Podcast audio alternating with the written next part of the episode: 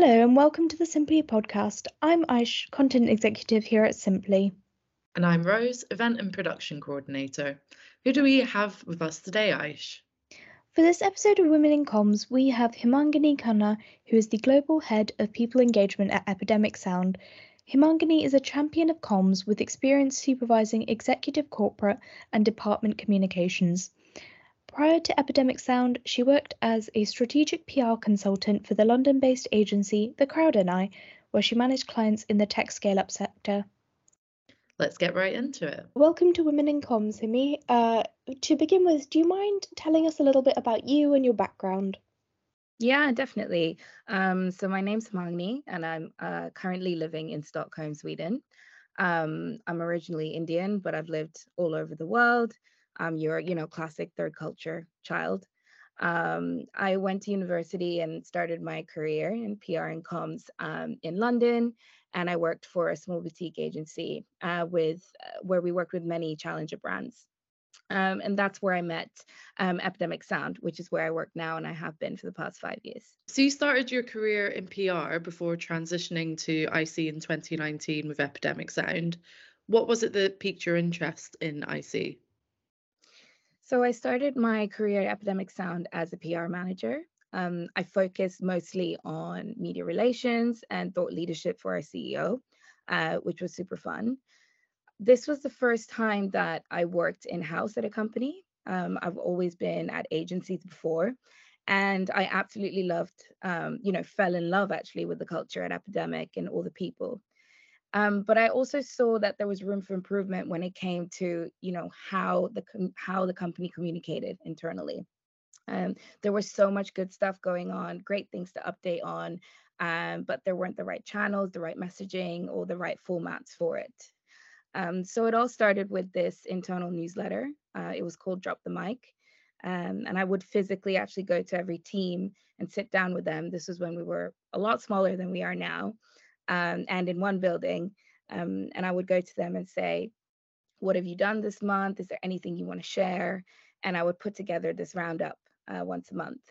And the rest is history, From there, I also organized a conference for all our employees, created some channels, managed them, revamped our all hands. And yeah, that's kind of how internal comms started at Epidemic Sound. So you are the Global Head of People Engagement at Epidemic Sound. So what are some of your learnings from your role there? So Epidemic Sound is a scale up, so the needs change on a constant basis. So there was an opportunity to move from IC into what is now People Engagement. And what we do at People Engagement is, make sure that people want to come work at Epidemic and create an employee experience that is unique to Epidemic Sound, which is basically fostering the amazing culture that we have here. I've been in this role for over a year now. I think my biggest learning, which also applies to IC professionals and what I felt in my IC role as well, is that being an internal role, you are constantly surrounded by your clients, i.e. the employees that work at the company. As soon as you walk into the door, around the lunch table, in meetings. So, you don't have an external job where, let's say you're a salesperson and you have some touch points throughout the day where you're speaking to your clients. I'm constantly surrounded by it. So my biggest learning has been to protect my energy and the feedback channels. And that sometimes it's okay for me to just be an employee. And sometimes it's great to kind of hear the feedback throughout the day and things like that. Can you tell us about any interesting projects in the pipeline or that you've been working on recently? Yeah, absolutely. I'll share kind of, one in the past, one current and one future. So in the past, I would say I've been in this role for a year, and the big focus has been building the team, creating a strategy, and as well creating a plan. So when we first started People Engagement, we really wanted to make sure it was strategic and linked to the business, and make sure that our culture is coming through, and it's not just any company's culture, but Epidemic's culture. So I did a lot of work with making sure it was attached to the brand, attached to our company goals, But then also making sure I was hiring the right skill sets within the team, and building kind of a, various different structures and processes. But it all came down to kind of our Press Play plan, which is basically our activation schedule for employees. So employees know what's coming up, what can they engage with, whether it's a speaker session, whether it's an after work. So really building that from scratch has been the biggest focus the last year. What's currently that I'm working on is we are launching our People Promise, which is basically our, our promise to our employees, also known as EVP sometimes. And that's been really fun. This is the first time that Epidemic has a People Promise. So it's been great launching that. We actually launched it, soft launched it at our summer party this year.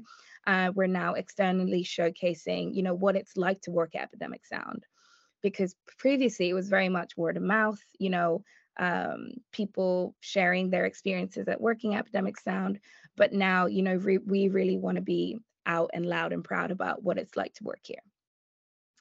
And then a project that's coming up is something that we're calling Synergy Week, and it's our week dedicated to diversity, equity, and inclusion. I'm working with various different employee resource groups within the company to build really engaging content for a week. I'm also the co-leader for the employee resource group for people of color. So I'm doing both hats in that, and it's going to be really fun and exciting. And it's the first time that Epidemic Sound is dedicating a whole week to DEI. So yeah, that's really exciting. DEI is definitely a topic that is super, super important. And yeah, it's great to see that you guys are dedicating an entire week to it. Yeah, it's super fun.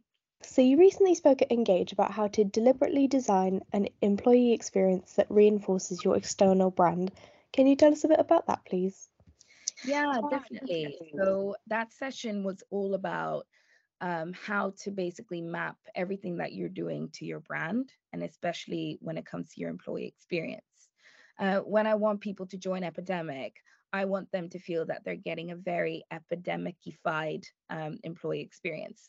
They shouldn't feel like they're at another company. So how you do that is you map it to your brand, your company goals, other things that are going on within the business. So in the session, I basically talk about how I mapped that through and created some key focus areas that my team works in, and that is really true to what Epidemic is. Great. So what are some of the things you wish you knew about a career in comms before you started? Yeah, this is a great question. The first thing I wrote is that there is even comms because I studied PR. It was very PR heavy and it focused a lot on media relations and things like that. And I actually kind of didn't realize that I was in a wider net of communications. So showing that, there are skills that go beyond, let's say, the classic PR roles that you can still be in comms and do various different things. So that was really interesting for me. And that another thing that I wish I knew, but, it also comes with more experience, is that, some people in businesses will totally understand comms and some people won't. And that's totally fine. And it's your job to show the impact of comms and go through that journey with them and make them advocates for comms. Absolutely. And just coming off the back of that, so if you had to give any advice to, people starting out their comms careers, what would your advice be? Absolutely. So my first point would be that to not close yourself off to just the classic comms roles. More and more businesses are looking for that comms skill set and really see the power of it. It's very transferable. You can move to very different roles. For example, I currently sit in the people and culture department.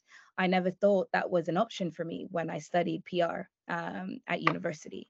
So you'll be surprised to see that it actually can open a lot more doors than just the classic comms roles. My next piece of advice would be to try both in-house and agency. I think both of them have pluses and minuses, and it's really important to see what works for you. So yeah, definitely give both of them a go and see what works best. And then my last point would be to practice your writing and storytelling skills constantly. This doesn't mean that you need to start a blog tomorrow, but you know, if you want to maybe write a little Instagram post or a LinkedIn post or write something in your notes, you know, constantly practicing that muscle of writing and storytelling is just going to make you a better comms professional. And it's actually something we're doing every day, you know, telling a story to your friends or your family, writing something on the internet, you know, make sure to do that actively. So you are a woman of colour. How do you think that that has changed your comms experience? I guess what are the challenges that you faced specifically around that? So the challenges that I've faced is wider than just in my comms experience. It's, you know, being a woman of color in the workplace. It's getting the opportunities, getting your voice heard, and really feeling that you belong in the rooms that you are in. So, you know, for anybody who's listening to this who may be from a minority, you know, make sure to find mentors who believe in you and find circles of people who look like you and think like you, because they will be the ones who will be supporting you and giving you opportunities. I think I actually got this podcast opportunity from one of the circles that I'm in.